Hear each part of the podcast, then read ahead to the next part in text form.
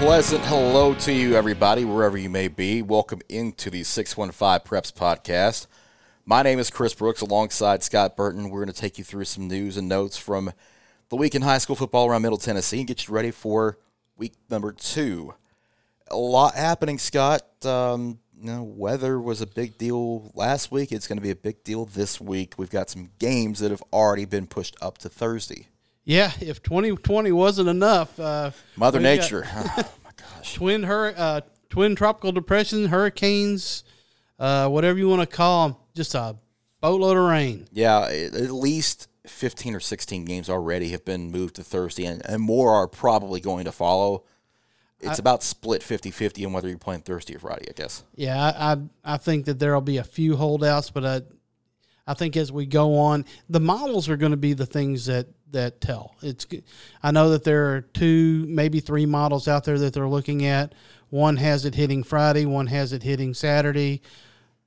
I think that the schools that can, like, uh, I think uh, the schools that have uh, turf that are right now waiting may still hold where they're at, but the the schools that have fields, especially if they're not in the greatest shape, you remember last year it took Ravenwood's field a long Yes, time to it recover, did. Right. and so uh, you know they actually had to move some games because of it. So I think that And they're one of the ones that have moved up this week already. so I think that you're going to see teams take that into consideration this week, Yep. especially if their fields are already, you know, you know, compromised in some Right. way, shape, It's, or it's one thing to you know have a, a muddy game late in the season when you might not be playing at home for a little while, but if it's in the second week of the season and you've got home games in the next two or three weeks, then you want to protect that field as much as you can. Yeah, and because there's an expense that goes along with field maintenance, It's a large expense. and uh, you know, right now the schools are are hurting. A lot of these football budgets are hurting because you haven't had the jamborees and you haven't had the concessions and you haven't had a lot of the booster activities that Right. have been raising funds for your teams. So I think a lot of the coaches will err to the side of caution and protect those fields as much as they possibly can. Yeah, there, there will probably be more games that go to Thursday than Friday. And I'm curious to see who does hold out. I do know one, uh, Beech and Henry County, they're supposed to play in Paris. They are not going to play in Paris. They're going to play at Milan on the turf there. Henry County does not have a turf field yet. So that game will either be th- Friday night or Saturday afternoon at Milan. That's a wise decision, I think. Uh, and the other thing you got to take into account is that you know injuries. Yeah. You know, you- you're playing in a mud pit. It's you know it, it can be a little bit tougher on knees and joints and things of that nature. Yeah, that that's one of the major stories that's going down this week is a lot of games switching, but another one just going down in Metro Nashville, as Metro Nashville Public Schools has decided to postpone all sporting events until further notice. That came down from the school board on Tuesday, and I gotta say, it's a really difficult situation for those teams and those kids. It is. It's a sad situation, uh, compounded by the fact that they're actually watching other schools play, and I, I get it. I get the the concern, but and I and I also understand maybe watching some of these other teams, but this I'm not saying this didn't give any hope, but it It it, it, it took some away. it took some away. It really did. Uh, There, there was. I, I mean, I know that they've still left some wiggle room to, to have sports. They have, but very little because I mean, there's. This is my problem with this whole situation is the extreme lack of transparency that Metro Nashville, from Mayor John Cooper to the school board, Metro Nashville Public Schools, they haven't given these kids any idea of how to get back on the field. They've Right. not told them anything. And it's absolutely ridiculous when you're supposed to have leadership give you a guideline about how to get back when other schools already have, and they've done none of the sort. They've not told them anything. No, they they've really not. And that's got to be the most frustrating thing for the kids and the coaches, especially, is that they don't know how to get back on the field. They just want to play. A lot of these kids, they just want to play. I mean, I don't, I, I don't understand, you know, how you can't give them a guideline of how to get back. the, the thing that uh, that I that gets me is I understand not you know that it's tied they've they've tied it to virtual campus. They have, yeah. Yeah. And to me, those are two separate things because, quite frankly, your athletes are going to be more often than not tested more often. They're going to be, uh, you're going to be giving these kids somewhere to go Yeah. after after school. Uh, they're going to you're going to have, give them somewhere to go on Friday nights Right. they're you they're not going to be out and about and you know meeting with you know who knows Right. they're going to be controlled environment so the likelihood of these kids getting you know sick is at least about the same and probably less Yeah. I, I feel like what Metro is trying to do, honestly, I thought bullying was supposed to be being taken out of schools. because Metro Nashville's playing the bully right now. What what the institute institute these policies to try to, you know, limit people going in and out if they even have games after Labor Day. This is what they're saying. They can only have two spectators for every player. Mm-hmm. No student, no general student population of the games. No bands. No concession stands. Basically, you're cutting off a considerable chunk of, of any attendance you might have. At, at the maximum, right you might have 350 people available to go to the games. and I'm gr- I'm fine with that.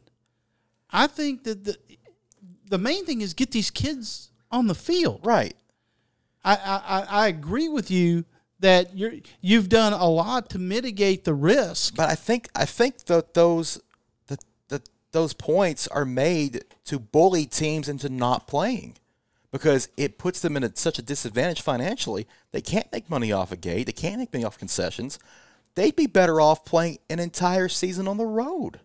That's true. They and, would and, be. And, and and and if that's what it took to get the kids on the field, tell them. Yeah, they'll make those if- arrangements. If I was a Metro coach, I would have been calling every single person on that schedule, every single head coach, and say, "Hey, we'll come play at your place. Just help us out with some gate." exactly, I That's think, what I would have done. and yeah, absolutely. We'll bring we'll bring some people. I, I, I 100% agree, but that's not what they were offered. That's that's Right. nothing No. that they were given that opportunity to do. You know what they were offered? Absolutely nothing because Metro didn't tell them this is what you've got to do to get back on the field. Basically, it's like when you guys when we can go back to school in person, that's when you can play, and nobody knows how they're going to get to that point or when or where. And and here here's another thing. It's not that I mean these kids want to play. Yeah. It's not like you're forcing. It's not like school. No. It's not like it's not like you're forcing them to go back into a building. Mm-hmm. This is an optional school activity. Right? It's something they want to do. Okay. If if you are a school that was having trouble with a with with participation, Mm-hmm. like we saw last year, Yep. And you wanted to opt out, I get that. Right. Okay, fine. That's not going to cost you. You can still play basketball, Yep. whatever. We get it. Okay, we understand it. But hey, Pearl-Cohn, you want to play. Or hey, Cane Ridge, you want to play. Mm-hmm.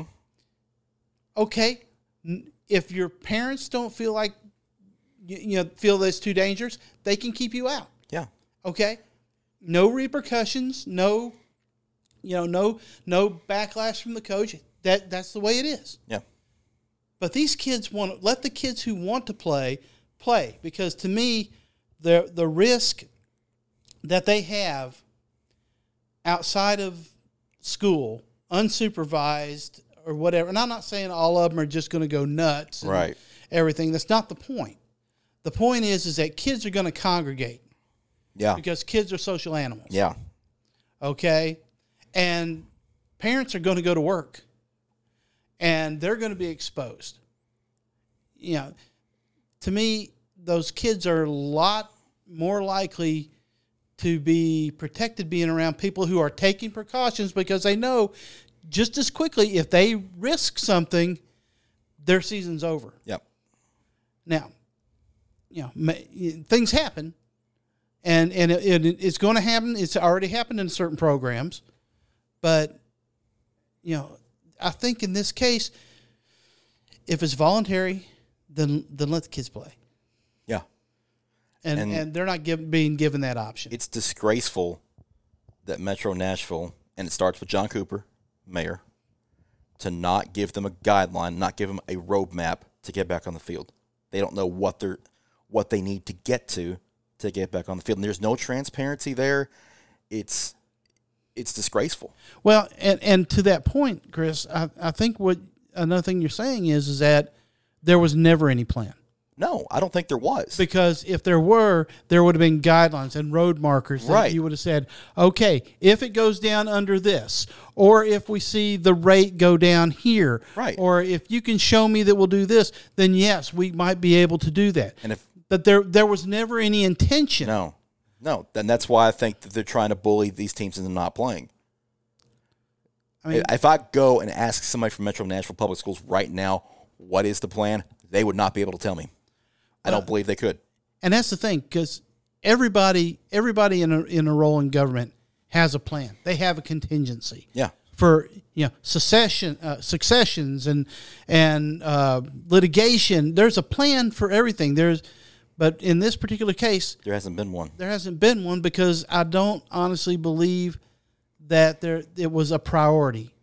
No, I don't think so either. And you know, when it's not a priority, it's real easy to get it pushed to the side. And you know, with with the mayor not making a decision, they passed it on to the school board, who basically passed it on to the Metro Health Department to give them a guideline to make a decision. Mm-hmm. They've passed the buck so much it shows that they don't care, Yeah, um, and it's it's really insulting to the kids and the, and the teams and the coaches. and, and and truthfully, it's not the health department's job. They're the I, I understand the health department. It is not their job to worry about football. Right. It's not a word their It's job. not. They're going to look at the they're going to look at the overall health, and they're going to look at the dangers involved. Right, and that's why what they posted earlier Tuesday on Twitter was regulations or what were recommended. So, really, to me, the school board said, "Hey, that sounds great. Let's just do this." And I don't think there was a lot of discussion about it. And anybody, any of them that tries to tell me any different, I think they're lying. Yeah. I, I, it's a really, I feel really bad for those players and teams. I really do. I really do too. And and to me, it's it would have been disappointing if there would have been a plan and guidelines and benchmarks, mm-hmm. and it fell short. At least you could say, there's at least there would have been some tangible evidence as to why it couldn't happen. We Yeah. don't have it here. right, and and and to that point, you you give those you put those road maps out there. You put those those road markers out there. Okay, we met that. We met that. There may be some things that you can do or look at, or you know, like you said, um, you know, if you said, well, if you could show that you could have certain you know number of people in the stadium and be safe. Oh, we can't do that. Well, what if we didn't play at home? You know, those are things that Right. those are those are contingencies that you do as you're planning Yeah. or, or you're making adjustments as if you know what the map is. But uh, yeah, my my heart right now it just absolutely breaks for kids. I, I know that there was some talk and it'll never happen, but there was some talk about uh, I saw on some social medias where they uh, they wanted. Uh, TSSAA to grant an immediate waiver to any Metro student Yeah. that wanted to transfer Or senior. yeah, Metro yeah, Senior. Metro Senior that wanted to transfer right away that could. Yeah. Uh, never happen. Yeah. No. It'll Uh, never uh, happen. Yeah, because we were real easy to see exactly where those kids go. right. Yeah. Exactly. yeah. I mean, I mean, and that could be some of the fallout from this. I mean, some of these programs, it, it could be extremely damaging to their chances of, of continuing next year yeah, if they don't play. and yeah, and and where these schools are located, those programs are really important. Yeah, they are, and it's just disgraceful that that so-called leadership really didn't lead. Yeah. they passed the buck, and now kids and and, teams have to pay for it. I mean, there there's, I guess, like a glimmer of hope that if things do get better, they could play.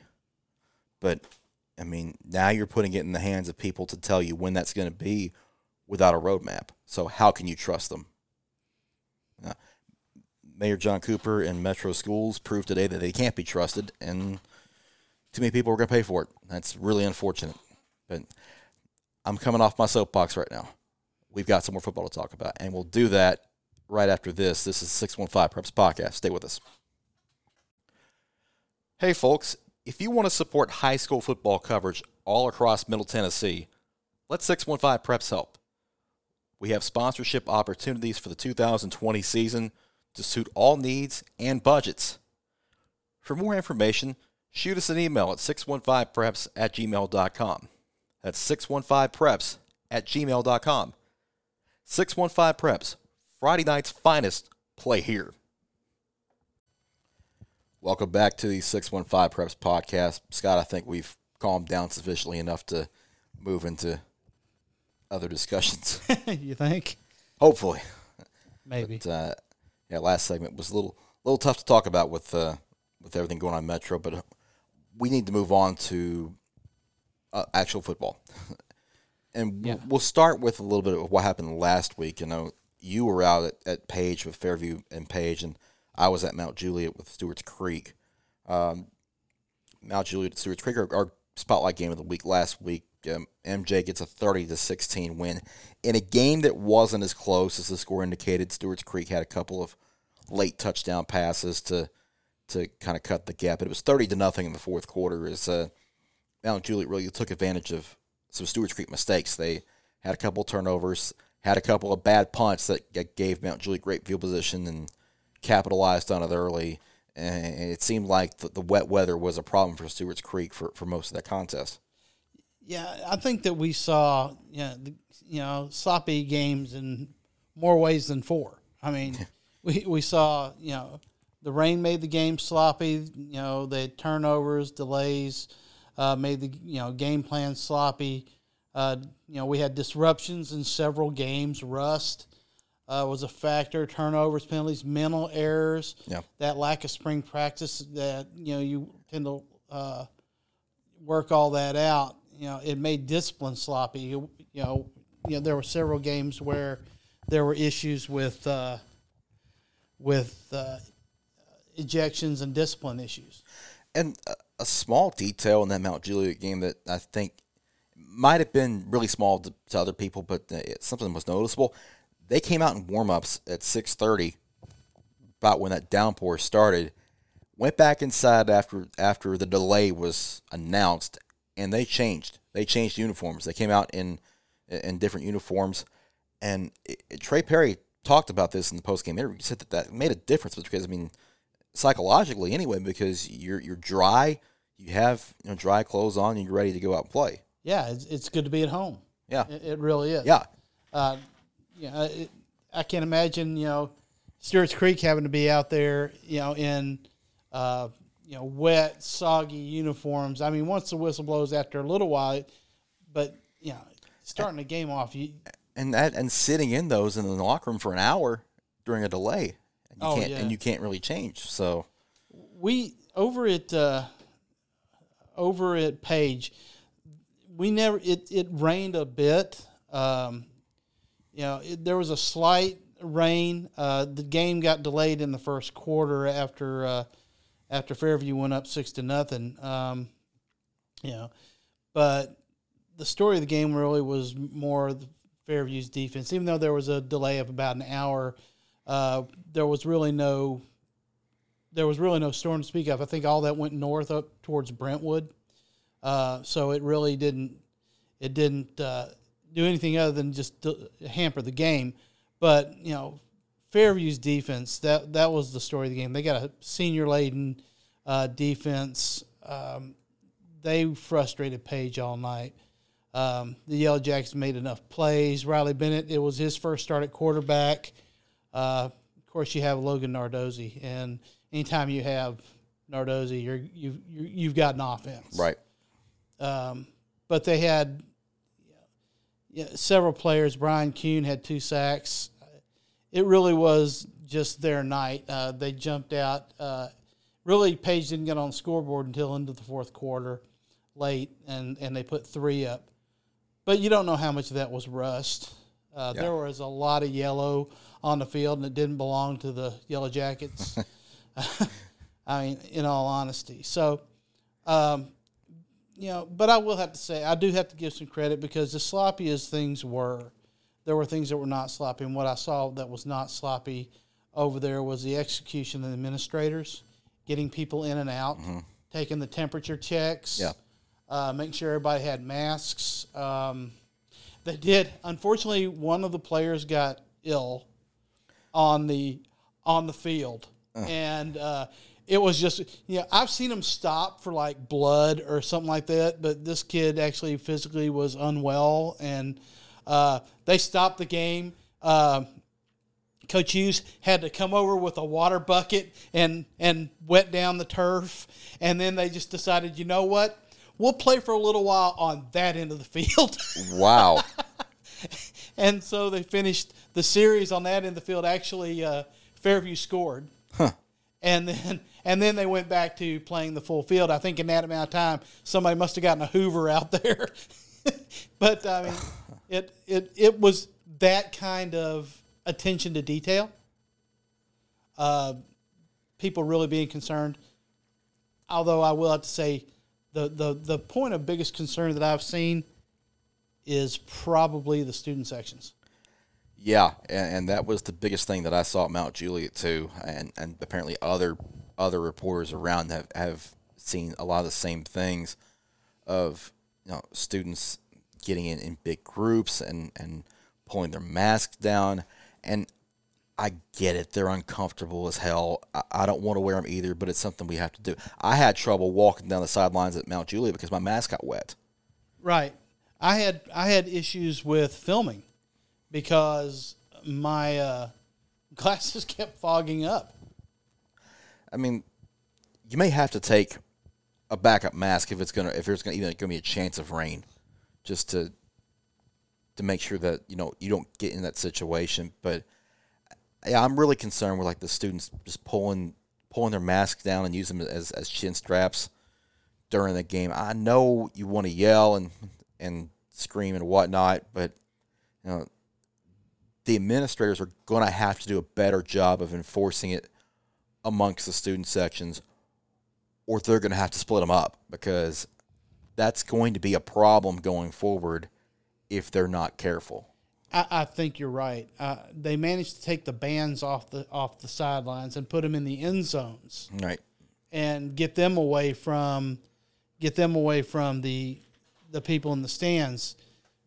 You're going to have to do something like that with the student section, or you're just going to have to do it with the student section. I I hope that this week is is better in that regard. Maybe maybe the weather is better, like on Thursday night, and we see you know student sections doing a better job of that. I, want to say that the rain didn't help matters. In fact, I think it probably hurt the cause. But Yeah, I, I 100% agree. I think that that was a, a big part of the problem was the the weather. Um, but uh, sorry about that. Somebody forgot to turn off their phone. Uh. but yeah, but uh, but as far as administrators go, as much as possible, I think they did a a, a, a great job. yeah, yeah, a lot of that in that regard, the, the plan was was really well executed for a lot of places. So Yeah. Um, one an, another theme, and bear with me. You know how much I love a good theme. Ven- revenge. yeah, You know, this was a this is a long layoff, but it evidently didn't uh, dull some vengeful minds. Mm-hmm. Springfield gets revenge on Wilson Central. Mount Juliet, got- you know, Yep. you were there for the revenge match against Stewart's Creek. Yep. And we heard Coach Perry talk about it. It sat on their mind for a long, long time. yeah, that one got them. And uh, Fairview, they get one back from Page. Right. Even up the series on the Battle of 840, 5 to 5. And Coach Hughes brought that up. Mm-hmm. Don't be fooled, people. Coaches remember, players remember. Yep. But players, they go after a while. The coaches are still there. Yeah. They remember. Yeah. So I think that there were a lot of revenge games out there uh, this past weekend, Yeah. which uh, which made for some good storylines, truthfully. It did, and we'll we'll see kind of a couple of those I think this week as well. But uh, we'll get to the picks later on in who you got. Um, we had some big individual performances in week one, and it's time to for us to place our votes on who we think should be our Citizens Bank Player of the Week. I want to thank Citizens Bank for sponsoring us. Three locations in Hartsville, Gallatin, and Hendersonville at cbtenn.com online. Again, thanks to Citizens Bank for our Player of the Week award. Scott, we got to vote. Who's our oh, we- fi- who are our finalists? Our finalists. Oh, you had to hit me with the finalists. our, our first finalist is a running back from, oh gosh, here we go. Got my notes now. running back from Pope John Paul II, Antoine Roberts, 24 carries, 211 yards, and five, count them, five touchdowns. Uh, aside from the obligatory small yardage ones, he had uh, three of over 20 yards. Um, we'll stay, uh, let's move across to another position. Um, quarterback, Destin Wade of Summit, passing 14 to 20 for 257 yards, four touchdowns. Rushing 23 carries, 249 yards, two touchdowns in their comeback win over Independence. Yep. Um, our next uh, finalist, and boy, there were a lot of them. There were a lot of people deserved, but these are just the top four. Right. Ray Banner from La Vergne, 31 carries, 273 yards, five touchdowns in their uh, shootout win over Rockvale. Yep. That was a, a heck of a, a heck of a heck of a performance. Got there. to see that one in person as well on Thursday night. And our fourth finalist, oh, well, I'm going back to the Summit Independence game. Yeah. Jackson Campbell, the quarterback for Independence, uh, 16 to 28 passing for 212 yards and two touchdowns, rushing 17 carries for 137 yards and two touchdowns. There, those are the finalists. But like I said, there were several, several uh, worthy uh, players. Um, can I bring one up? Yeah. I want I, I want to talk about a, a different position. That's a wide receiver. Uh, you had Warco Merrill for Brentwood, eight receptions, 108 yards, and a touchdown. But Brady Pierce, four receptions for 140 yards and two TDs Not bad. uh, for Summit. Not bad at all. No, not bad at all. Um, there were just some stellar, stellar performances uh, out there. But uh, those were the four that uh, that jumped out at us. Um, now we have to make a decision, Chris. This is the hard part. Oh my gosh, it's terrible because so many of these are so And before we do, well, let's make note of the fact that this was on our Twitter poll as well over the weekend to, for everybody to vote who they thought should be it, and it'll count a third of the voting, but it'll come down to That's right, and and the reason we do it in thirds is because Chris and I can't be trusted to make a decision on you know that. sometimes ties happen. and We need a break, we need a tiebreaker. So Yep, and who who better than the people? right, You know, the uh, it, this one was really really tough because you know we did we had hard enough trouble whittling, whittling the list down to we four. really did because there were some others that were out there. Uh, Trevor Andrews at Ravenwood had a big first half. Gosh knows what he would have done if he'd have played the second. Right. And- but, you know, I look at Destin Wade's performance, the circumstances surrounding it. His brother's broken his foot. He's out for eight weeks. Destin Wade has to carry the load both throwing and running and accounts for more than 500 total yards and, and six touchdowns. Comes back off the bench. They're down double digit points to Independence and comes back on the last minute drive to win it. Yeah, that one was that one was really tough. I have to temper quarterback play though. I had to pull out the old fantasy league thing because we used to uh, we used to uh, have this argument all the time in fantasy league football when we were talking about giving points to quarterbacks. Yeah. Because they always score the most points because they have the ball all the time. Mm-hmm. And not only do they have, so do you give them four points for the touchdown or six? Because they also didn't do it by themselves. Right. They they threw to somebody and and maybe they threw a swing pass and that receiver did all. You, you just don't know. Yeah. And so you you have to t- kind of take that into account when you are judging a quarterback versus other positions because you wouldn't you wouldn't look at a player of the week for a linebacker and compare it to a running back. Right. You have to put that in context. And to me, there was one player that, in context, meant so much to his team that even the the most stellar performance kind of gets overshadowed by it. And and this one player was just Mr. Everything for the team. Do I? Are you? Do you, do you know who you? Because I'll, I'll, announce who I who I. Go think. ahead. Go ahead and say okay. it. My guy is Ray Banner for La Vergne. Okay. You know, he took that team on his back when they were down, and I mean Rockvale had all the momentum. Yeah. And his runs where he's got a good line, but his runs, a lot of it were on him, mm-hmm. where he made the moves, broke the tackles, and then, you know, outran the defense. And to me, no player this week meant more to his team, I don't think, than Ray Banner. Yeah, I, I could certainly understand that. Now I want to go back to Destin Wade for a minute. I mean, it could be argued that he that no player meant more to his team than Destin Wade just because yeah. of, of, the things that he had to do and the circumstances surrounding it. The reason that I give this vote to this particular player is for a lot is for a lot of the reasons you said.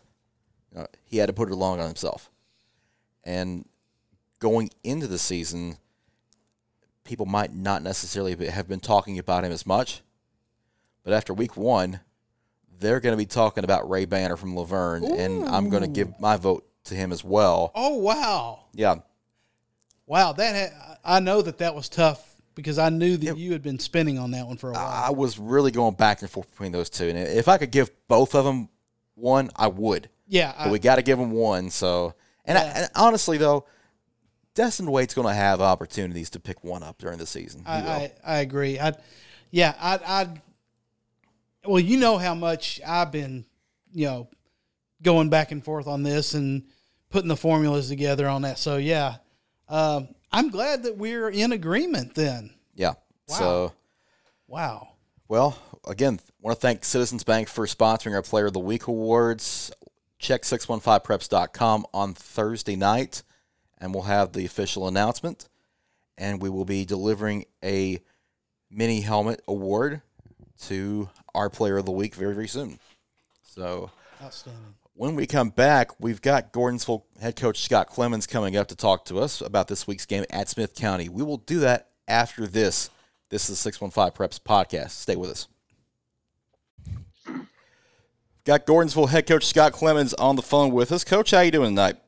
I'm doing great, y'all. Ah, pretty good. Pretty, pretty good. good. Uh, kind of a tough way to open the year. You have a pretty good Watertown team and uh, take them to the wire before suffering a tough loss. Uh, now, what did you guys learn from from last week?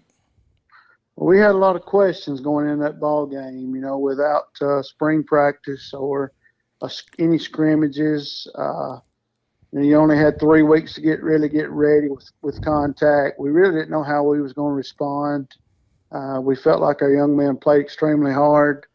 Uh, we didn't do everything right, and, and and and so did Watertown. I mean, everybody's going to make mistakes early because the lack of uh, chances you have to compete against other teams. But it was a good, it was a pretty good, clean, clean fought ball game. You know, they played hard and we played hard, and Watertown's got a, uh, a very talented team, and uh, they've got an older team. You know, a lot of seniors in skill positions, and uh, uh, you know, I was proud of the effort that we played with. Uh, and that's all as a coach you can ask is we young men go out there and play as hard as they can, and it's our job to try to teach them, you know. And, and we've got some tape now, so we got something to look at and uh, something that we can work on and uh, you know try to improve. How do you approach a game like that, considering you don't have a ton of time to hit or or really try to get a game plan installed? Do you kind of have to simplify things, or do you just go, you know, kind of like a normal game? Well, you know, you can uh, you can watch teams play from from week one to week ten, and you're going to see huge improvements in football teams. I mean, things that they do early, and even with a five or six week preseason, they're not as as, as uh, advanced as they're going to be week five or six somewhere down the road. So, you know, it was kind of simple. Our game plan was a little uh, a little less complex, and uh, you know, some things that we'd worked on, we we executed some things really well and some things that we uh, we thought we could do. We we still got to do a lot of work to clean them up, and uh, you know, and, and I'm to say, you know, Coach Webster does a great job over there. Him and Coach Hackett uh, with their with their football team, and you know, when you got older guys that's played together for a couple years, it's easier to to play early in the season than it is. You know, so hats off those guys. They got some great athletes, and uh, they had a good game plan, and uh, they scored one more than we did. Well, Coach, uh, another issue uh, during the game was the weather. How much how much did that affect your your game planning? Uh, talking to some other coaches, we were pretty fortunate. Um, it didn't rain real hard here. Mm-hmm. It, you know, it drizzled a little. Uh, the field was in great shape. Uh, uh, it held the water really good. I, I never seen foot be an issue with anybody. Uh, you know, they had some some some snap issues, uh, but and that's that's understandable. Be early in the year. I don't think it was weather related uh, as much as it was, you know, early on. Uh, the weather was really pretty good for us. So we, we got we got pretty lucky with that. It it, it come out in the second half and it was raining a little, but uh, it wasn't it wasn't. I've played a lot worse. Let's say that. we, we talk about the weather and Mother, Mother Nature not really throwing any breaks. Looking like this week there may be some rough weather Friday. I know. I think you and Coach Murray over at Smith County have talked about it. Uh, is there any any talk about moving that game up possibly, or, or just changing times, or, or whatever? Uh, well, when I when I spoke with him this morning, he uh, that it didn't seem to be an option, you know, and and uh, maybe talking with him this afternoon, maybe they're going to look at it in the morning from their administration side and kind of kind of make a decision, you know. Uh, you know, this is a game and, and, that people in our communities, both sides, want to come watch. So, uh, you know, I, I told him we it's his decision, it's their field, so they can play whenever they want to. And uh, uh, uh you know, I think people are going to come watch it. I think there'd be more people there, of course, if it was dry. So, uh, you know, I, unfortunately, finances is usually involved in some of these decisions, and but you got to you got to be, be able to fund your football program. Well, coach, let's change gears and, and, and go back to that uh, back back to that game for just a second. Um, you know, you got your kids out there for the first time, actually out there being able to play. Uh, how did you know? How did your team react at finally being able to lace them up and get out there and hit? Well, that, that's a that was part of those that, that concern that we had. We had some, we got some guys to come out that played that played basketball, and uh, you know, they're, they're playing some of our skill positions, and some of them hadn't played since they was in junior high. Some of them had never played football. So you, you talk about some huge question marks. We had them, uh, and you know, I was pleased with uh, with how those those guys responded to it. Uh, you know, and it wasn't like we was opening up with somebody that was, uh, you know, not not as good. And we're playing a very talented football team and one of the top teams in 2A. So uh, for them to come out of that thing, uh, you know, with some confidence and some ability, hey, I, you know, we can we can go out here and, and play, get some of the best competition we're going to see. So, you know, I, that's that's good, and, and and I was proud of them for that. And you know, if nothing else, I mean, nobody wants to lose a football game, but to see some of those question marks that we had get answered, I thought it was big for us going forward. Yeah, I was curious about that. Of course, when I when I came over there and visited y'all a few weeks ago, and you were talking about some of the newer kids that had come out, and it, it seemed like there was a lot of excitement about getting to play. And I guess uh, when you have kids like that that are coming out for the first time, is it do you have to coach them differently, or is there just something that you don't treat like anybody else? Well, it, it is. I mean, because you know when you when you've coached a guy for three or four years, and, and, a lot of times it's those older guys are the ones that's supposed to be out there starting, and uh, you know you've been around them, you know what how, what motivates them. Mm-hmm. Uh, you know, not every kid, uh, not every kid you can you can scream at or chew them out. They don't handle it very well, and you know how to handle kids. You know, and, and that's part of coaching is what motivates this young man to be a, to play harder, and what motivates this young man to play harder. And uh, with those guys, you don't really know them because you hadn't been, you hadn't been a part of them, you hadn't seen them, and you never know how how people are going to respond when things get tough. And uh, you know, adversity is going to hit in a football game at some point in time. There's going to be some some some bad things that's going to happen to your team, and you got to be able to dig a little deeper and fight a little harder. And uh, you know, I thought we showed some of that other night. We had we stopped a good Watertown team inside the ten a couple times and had a big fourth down goal line stand down there that was uh, that was huge to keep us in that ball game. So, uh, you know, is is is going forward. You know, there's some things we can build on. Do you kind of feel like you know, with the lack of of seven on seven and, and scrimmages, do you feel like that, that last Friday might have been kind of like a first scrimmage? Uh, and I, I, heard a coach say that, you know, it's a glorified scrimmage. And uh, we didn't approach it that way. We approached it as a football game. Mm-hmm. We wanted to go win. And uh, we knew that, that we were we were going to make some mistakes in some areas. And uh, we wanted to try to see how we responded when, when the lights was on. But ultimately, you know, you're only guaranteed in this year, you, you never know, you know. So – you know, we talk about you guarantee 10 football games a year and you need to go try to win every one of them and compete the best of your ability. Uh, and uh, I, I, thought our young men come out and, and give us a chance to win against a really good football team. So I was proud of them for that. Now we'll we'll switch gears and talk about Smith County for a second. You've seen film on them now for from week one. No, they're going to be a little bit more hyped up after after getting whipped like they did last week. Well, uh, you know, two years ago was my first game as a head coach, and we played a really good Watertown team, and things went bad early, and it it, it, it got bad. I mean, the score got lopsided pretty quick, and we circled the wagons that week in practice, and we come out, we had a good week, and you know, we made a commitment to each other. We was going to go over there in this very same game, and we was going to we was going to fight for each other. And I fully expect Coach Murray squad do the same thing. They had some bad situations early that led to you know some momentum jumping on Macon County side, and uh, you know it, it was uh, Macon County played a great football game, and uh, uh, you know it seemed like that once the snowball got rolling downhill, it got bigger and bigger. And uh, when you got young people playing, and, and Coach Murray's got some young guys playing, they're talented young men, but they're young, and and that, that's difficult. We went through that last year with some young guys that we had to play with, and uh, uh, I expect him to come out and it be a totally different, totally different animal this week. Are you kind of like I am, and you're kind of ready for 2020 to be over with, especially with all that's been going on and uh, the bad weather and stuff like that? Well, you know, it's it's not been the, the greatest of years in my life. I have to say that. uh, you know, we uh, it seems like there's always something happening and something that the new curveball's been thrown at us, and uh, uh, you know, we've we've tried. When they told us we'd come back to work, we went to work, and uh, we've tried to get better every day in whatever capacity we could. And uh, you know, I'm blessed to have a great coaching staff here that loves to work, and uh, uh, you know, our players we they, they they know that, and they know what we expect, and we come in and do the best we can to, to try to be a better football program, regardless of what we can do. Yeah. So it's been a tough year. Yeah. Yeah.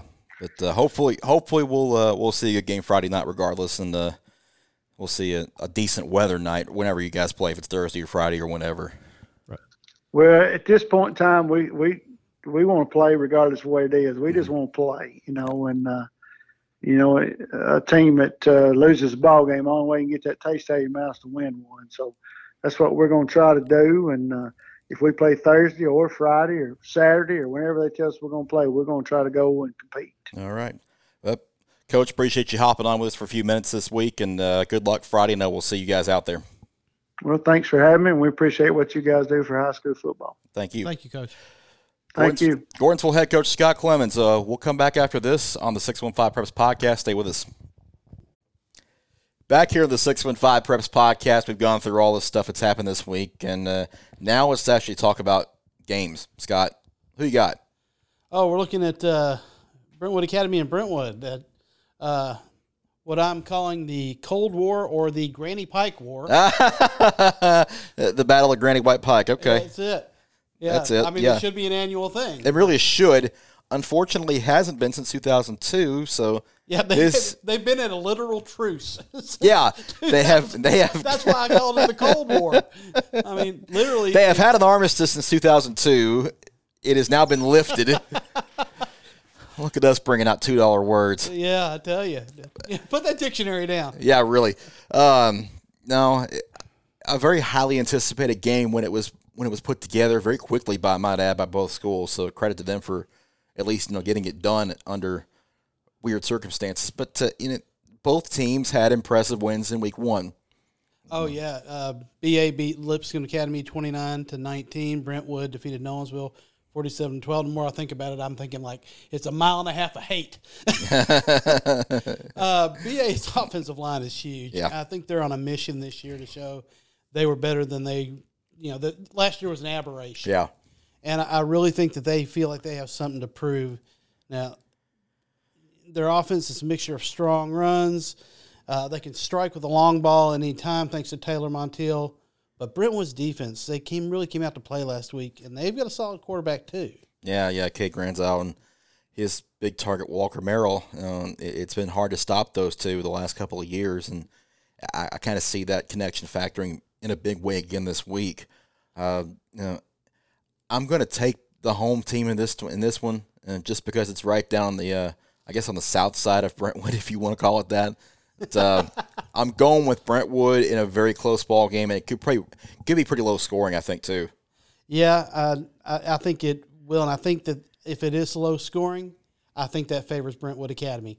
I'm going to go with the Eagles. Okay, it's on turf either way, whichever place they played at. So I don't think the weather's going to be that big of a big of a difference. No, but that I think that big offensive line. This is true. Yeah, that that's a it's a pretty stout uh, unit up front for Brentwood Academy, but. Uh, we're, we're going to go ahead and start like like they usually do with a split. Uh, let's roll right into uh, CPA versus Independence. And another one that uh, could factor to be CPA's defense is going to have a task here trying to slow down the Independence. Uh, Jackson Campbell was, was pretty pretty stout last week against uh, Summit, but uh, came up on the short end of it. So yeah, they came so very close to knocking off the 5A runners up. Mm-hmm. Uh, they really did. Destin Wade had ended up working his magic in the last minutes. Um, boy, CPA, they are stout in just about every position out there. They they're something else. Jackson Campbell had to have a really spectacular night. I think CPA's defense is for real. I think Langston Patterson mm-hmm. is the real deal yeah. linebacker. K Law, the dual threat. Uh, give me the Lions. Yeah, I'm going to go with CPA as well too. Independence, you know, th- this has nothing to say bad about Independence. They are starting with some really strong teams, and it'll it'll benefit them in the in the back half of the year. Yes, absolutely, but, um, and that's why you schedule those tough ones. And CPA can tell you all about that because last year they did the very same thing, and it got into the state championship game. But I'm going to go with the Lions as well. So we'll take C. We'll both take CPA there. Next on the list is Lipscomb Academy at Pope John Paul II. Yeah, this one's uh, being played at uh, in Hendersonville. It is, right? yeah, so, JP two. Yep. Yep. So Lipscomb lost uh, to Brentwood Academy 29-19, of course, in that rain-soaked game. Mm-hmm. Uh, Pope John Paul they defeated Smyrna in a game that I thought was much, much more of a blowout than I was expecting. Yeah, forty-two to seven for the Knights over Smyrna last week the biggest challenge for Lipscomb Academy is stopping Antoine Roberts. Yeah, he broke off. Uh, he had five scores, two short ones. Then he broke off one of 22, 26, 33. He was all over the field. Uh, you know, Sawyer Watts. Uh, you know, if you can't, if you don't stop uh, Roberts, you better watch out for Watts. Yep. Uh, but uh, you know, the Mustangs have Luther Richardson on the other side, and and they didn't have their best game against Brentwood Academy, but it was, and and you know we talked about this uh, earlier in that the games were. You, you don't want to call them glorified scrimmages, but you do want to call them the games were sloppy and they were. They have a feel like they're like you would have in a scrimmage as far as some of the execution is concerned. These guys are rusty. I get it. Yeah, and and so I can see that the Mustangs coming back from that. Yeah. Uh, you know, and the weather had a you know a large factor to do with it too. I'm sure, even though it affects both teams. It was hit, it was hit or miss depending on where you were. You got rained on, or maybe you know, like Coach Clemens said earlier, you might not have. Yeah, but Brentwood got absolutely drenched. Yeah. Uh, I'm going to take Pope John Paul. I think barely, but I think that they pull this one out. Yeah, this is a good quarterback battle with Luther Richardson, Richardson and Sawyer Watts. But it is, like I said, it's going to be Antoine Roberts. It's going to be the, X factor and the difference maker here. Can he get five touchdowns again this week? I don't know that he'll get five, but you know, a, a three score night might be in the cards here, and I think the Knights will win, uh, maybe in the seven to fourteen point range. I agree. I agree. But should be a good one nonetheless. We will have somebody at that game, and very interested to see both teams. Yeah. Our next game is Blackman and Ravenwood. This one was a defensive struggle last year. It When they played at Blackman. I think you were over there actually. I was, and it was a heck of a game. Now, Blackman played a half without Koa, although they didn't do a lot offensively. In fact, they didn't have very many yards total of a total offense to be No, to be honest. 27 yards on 37 plays. Yeah, and it was a rough night, in the, s- especially in the second half. Yeah, But- I, I don't think they crossed midfield the entire game. I don't know if they did either, but their defense kept them in it for a while. Yeah. Before Alcoa finally just erupted. Yeah, they had the the defense was you know what scored they you know, on the uh, that fumble return. Yep. Um, but boy, yeah, again, you know when your offense can't move the ball, it puts a lot of pressure on the D. And really, Alcoa put a lot of their points up late Yeah, they did. when the when the defense was gassed. I think Blackman's defense is a lot better than what that score indicated. You know, that was four touchdowns for Alcoa in the last 17 minutes. You know, it's a it's it's just going to be really uh, really imperative that Kid Hartsfield uh, and the Blaze put that game behind them, put it in their rearview mirror. But uh, Ravenwood, whoa, you know, I thought that Ravenwood, yeah, they answered the question. The question was Brian Garcia, Yeah. can you replace him? And Trevor and, uh, Andrews, yeah, he, he needed only a half to do it. yeah, 11 of 15 passing, 101 yards, three touchdowns. Also ran for 108 and two more scores in the first half as they rolled Centennial, and, and that it was a region game for them, so a doubly important win. Yeah, uh, 27 seniors lost, uh, but uh, and a two-hour la- rain delay, and they still just they cleaned up. I'm very torn here because I, I think Blackman comes out, you know, And this is a Thursday night game, too. Also, it has been moved to Thursday, and it's also on TV, so there's a little bit of ooh, extra info for you. oh, does that make a difference? Probably not. No, I'm gonna go. I'm going Ravenwood. I agree. And I think that Blackman Blackman's defense will keep this thing fairly close, but you know, Ravenwood's Trevor Andrews may have to play more than a half this week. In fact, he may have to play all four quarters, and if that's the case, it should stay pretty close. But I like Ravenwood here too. I think the Raptors will will, will keep going and, and move to two and oh. zero. Gordonsville, Smith County. This is our spotlight game. Yes, we just talked to we just talked about this game a little earlier in the show, and this is a rivalry game. They're not separated by a few, by about a few miles. There's definitely some disdain there, if you want to call it that. A little bit of bad blood. Maybe a little bit of that. But Gordonsville is coming off a better performance, a far better performance in Smith County, and the confidence is going to be there, but maybe not perhaps as much as if they would have won. Right. So I think that may keep them sharp here. I, I agree. I think that Gordonsville actually, um, you know, this is one of those iron sharpens iron type of games, and I think that Gordonsville, if they come out that there, that's that proverbial trap game, but because they took it on the chin, there there's going to be a little a little hunger there. Yeah, I don't know that Smith County w- was as bad really as as last week might have looked. It just happened to snowball on them. Well, again, rust for Yeah. you know young players. You've got all that factored in, nerves. Yeah, You know, and and, and it's that chaos factor that uh, that you know we've talked to coaches about before. It's that when things it's quicksand. Mm-hmm. Let me borrow it from from the replacements. I'm going to borrow this one from uh, Jimmy McGinty. but it's quicksand. You you you you do something wrong, and you try to make up for it, yeah, and you do something else wrong, and pretty soon you find yourself struggling. Yeah. And I think a lot of that happened in Smith County last week. yeah. They were neck deep in it in the first half, and and I think they'll have a much better performance this week. But I think Gordonsville maybe just a little bit better. and I'm I going. agree. I'm going with the Tigers here. I agree. I, I think any defense that could hold Watertown like they did, uh, it's going to be hard to score on. Yep. Wilson Central at BGA, another one of those games that is getting moved to Thursday night, and another one of those games that have been put together just recently. Both teams lost their week two opponent and had to had to find somebody else to play, and there we are.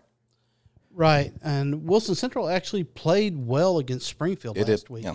Um, yeah, it uh, it's another game that weather was a factor, but you know they gave up 244 total yards, uh, 148 yards passing, which is really, really uh, in that weather was, uh, you know, really uh, odd to me. Mm-hmm. Yeah. when you saw all the running yards, but uh, you know, I just think BGA's offense may be a little bit, uh, a little stout uh, for them. Although they had four turnovers, it, this is one of those things because um, I really don't. BGA is still an unknown factor, Yeah. and this is their first. So I'm gonna go. You know, against my against my better judgment, I'm going Wilson Central. Hmm, interesting pick.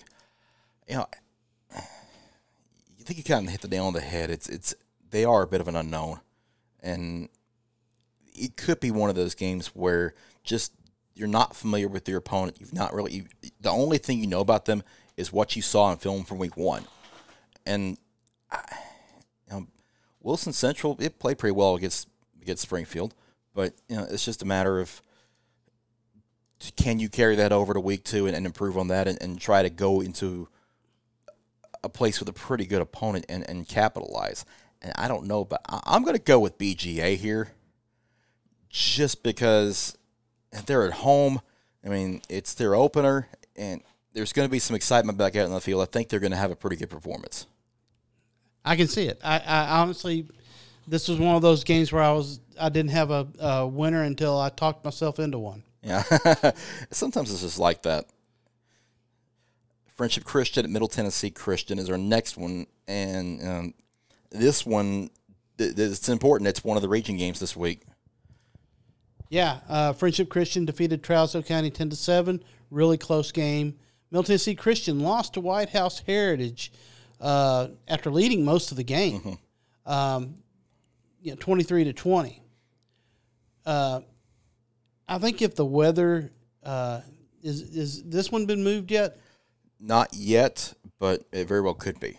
Well, if, if weather was bad, I would expect another two tight end set, which is what they changed to against Trousdale last week, Right. and, and it worked out for them. Um, and Delaney Majors was their was their primary back, and and we I would expect to see a lot of him, um, and a lot of Drew Porter. Um, Middle Tennessee Christian, you know, they jumped out. You know, they held the lead at halftime. Got a really good quarterback in in Aiden Hooper. Um, I think friendship has the edge here. I- The turnover, uh, you know, I think that Middle Tennessee Christian, you know, capitalized on some things last week before it caught up to them. Mhm. Uh, even though they, you know, they had a lot, a ton of passing yards, but I just think Friendship Christian's a different animal. Yeah, I, I, I expect Middle Tennessee Christian to keep this close. But I'm like you. I think Friendship Christian is kind of a step or two ahead at this point and been for the last couple of years. MTCS is going to have to play some catch up, and, and I don't know if this is the week that they do it. Give me Friendship Christian and maybe maybe 10, 14 points. I agree with that. I believe we've got two more. So Franklin and Riverdale was another one on the list. Yep. Riverdale lost that uh, twenty to seven game to CPA. That turnover fest uh, gave up. You know, another one who just got caught in the quicksand. You know, fumbled one in the end zone. CPA jumps out seven to nothing. Right. And then it just you know goes on from there. Um, you know, Franklin. You know, they defeated Siegel forty two to sixteen. You know, they had. Uh, a ton of rushing yards, four TDs. They got a huge line Yeah. uh, up front. yeah. Um, but boy, Riverdale. Uh, this ain't Siegel this week. No, it's not. Mm-mm. okay, and uh, they're not going to be happy because I think that that uh, I think that uh, Coach Krisky, uh, you know, he'll be preaching ball security this week, Mm, right. and I believe that that defense really did play well. It was the offense Mm-hmm. Yeah. that struggled, and I believe this is a championship caliber defense, and I just believe that Franklin's going to have difficulty scoring. we are really going to see how good Riverdale's defense is this week. And if weather plays a role again, you know, it could be the same formula. But whether they can stop, you know, Franklin's ground game or not is going to be the big question. If they can do that, then I think this is going to be a low scoring game. Uh, I don't know that, that if one team gets in out of the 20s, it'll be surprising. Yeah, I think uh, we can expect a, a big a big day out of Brandon Connard uh, for uh, for Riverdale. I, I, I think that they'll keep it on the ground. Yeah. and I think that they'll let their defense win this one. I'm going Riverdale. I am too. All right. One more. And it is a couple of uh it's come the old guard finally meeting back up again. Trousdale County and White House. This is another game that was put together on short notice. It was a couple of weeks ago that when both teams lost their week two opponents, they found it they found each other. So you know, a couple of the older names in the mid state getting together. They haven't played in a while. And uh, I like this game. I like this matchup for both teams. Yeah, I, I, do too. I, you know, on paper you would think Trousdale County, you know, going away, but I think White House is a lot better than than a lot of people think. They're going to have to stop Brandon Blackburn, that's for sure. He had a big night against Station Camp. Yeah, but Trousdale's missing, maybe missing somebody because Cameron Rankins pulled a hamstring in the second quarter, and at the time he had 120 yards on 10 carries. Yeah, it'll be interesting to see if he can go this week. If he can, that's a big thing for Trousdale County. If he can't, those are big shoes to fill. But White House, you know, they have a, you know, they have uh, Blackburn, and he really can move the ball. Um, but that being said, I I just think Trousdale's defense may be a little bit too tough here. Yeah, it's it's going to be an upgrade from Station Camp's defense from last week that White House will have to have to navigate. Now, these two teams haven't played since 1986, and that was they played every year from 83 to 86, and, and Trousdale County or White House won three of the four. So Right. those are the only three wins they have over Trousdale County in the whole series. They've played 11 times since 1944. I, th- I think that you know eventually this the White House is on the way up, but I just don't think that they are ready for Trousdale County. I'm going to take the Yellow Jackets here. I'm going to take Trousdale County, but for a slightly different reason. Having lost last week, I would think this team will have a little bit of a chip on his shoulder. And if Cameron Rankins is playing, he's the X factor here. So I'm going to go with the Yellow Jackets. We have one more game. We have one more. We have one more game. I thought we had Nolensville Watertown. Oh yeah. Yes, we did. We missed that one. Yeah, I, I that's what that's what yeah. Uh, I, I've lost. I lost count at like six or something like that. I've been accused of not being able to count past six. So Nah, it's all good. Um, Nolensville, uh, they lost to Brentwood forty-seven to 12 last week. Watertown, of course, we talked about the Gordonsville game, uh, uh, beating uh, beating Gordonsville. Um, yeah, this game was at this game was at Nolensville last year, and Nolensville won 32-14. yeah, and you know they they muffed a punt that put them in a hole against Brentwood. You know, gave up a safety, tossed an intercept. I mean, just mistake on top of mistake on top of mistake with the cherry on mistake on top. Yeah. Um, you know, and then you know, I think that they're going to be itching. Watertown, you know, they they escaped Gordonsville. They escaped Gordonsville. Now, not saying that Gordonsville's not good. They are, Mm-hmm. but you know, I, I just think that Nolensville's going to be out out for vengeance in this game, and I just think the Knights have a little bit too much for Watertown to to handle. This game will tell me a lot about Nolensville, and they've lost quite a bit, on, on, especially on the defensive side of the ball. So I'm I'm I'm curious to see how this game ends up for them. I think Watertown matches up better than most people think. So I think we're going to see a fairly close game. I'm going to go with Nolensville, but do not be shocked. Do not be shocked if Watertown does get this one. Thought I had you there for a Thought you had me, but no. second. No, we. You tried. only- you tried to trick me. I think we're only. Yeah. Have you seen my score? My my. Yeah. You gonna go over? uh Yeah, you how we did last week? Since yeah, you went five and five last week. You got to pull some tricks out to catch me. that's right. And I, I, and I can't do it this week because I think we only differed on like two games, and one of them uh, was a little bit of an upset. This is how this is how last season started, though. So I, I might as well just shut up. I, I do I do tend to finish very poor. I mean, start very poorly. I, I start at the bottom and I begin to dig. Yeah. And a shout out to our newbie Drake Williams. He went nine and one last week, so he's leading all three of us. See, you had to bring people on board that are smarter than we are. I do call it beginner's luck, though. I do call it beginner's luck. And uh, oh, by the way, you were not in the basement. You're Oh, tied for the it? basement because was- the Twitter voters were right there with you. I'm in good company. They went they went five and four, and they couldn't decide on JP two and Smyrna, so they get an automatic loss. Okay. I, I, So. I'm not alone. You're not alone. Oh, I like that. You have yeah, you have plenty of company. but uh, that's it. I, um, I don't know what else to say about this week. There's so much going on. Uh, Who knows where we'll be? yeah, or when we'll be.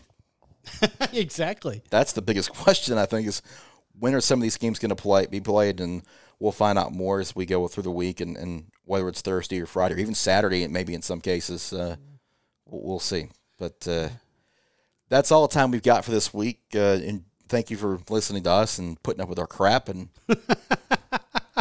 well, let's just call it like it is. Yeah. yeah. Just make sure you wear your rain slickers and your mask. Yes, yes, please do. oh, do might that. have to go out and get you one of those uh, waterproof masks uh, this week. Chris. I will be wearing. I will be bringing at least two, if not three, just in case. Yeah. If you have more than, I, I would strongly suggest bringing extra masks if it's going to rain. I got it. I got it. I got it. Something for you. What? Scuba gear. Oh no, thank you. Let's just see you out there in scuba gear I will with get- big. I would get thrown out if I if I walked out in that. People won't want to see that. Nobody wants to see that. The snorkel and the mask. Not yeah, but it's everything. I'm not telling you to put on a wetsuit, dude. I'm just saying that's what that's the first image you that's the first image you get. that wasn't, wasn't the first image I got. Uh, well, uh, what are you thinking about, huh? no, folks, I'm not wearing a speedo. No, no, no, folks, if he was, I wouldn't be in here. this is true too. Again, thank you for putting up with our crap. We'll catch you next time on the 615 Preps podcast. For Scott Burton, I'm Chris Brooks. Y'all take care and have fun Friday night. Take care.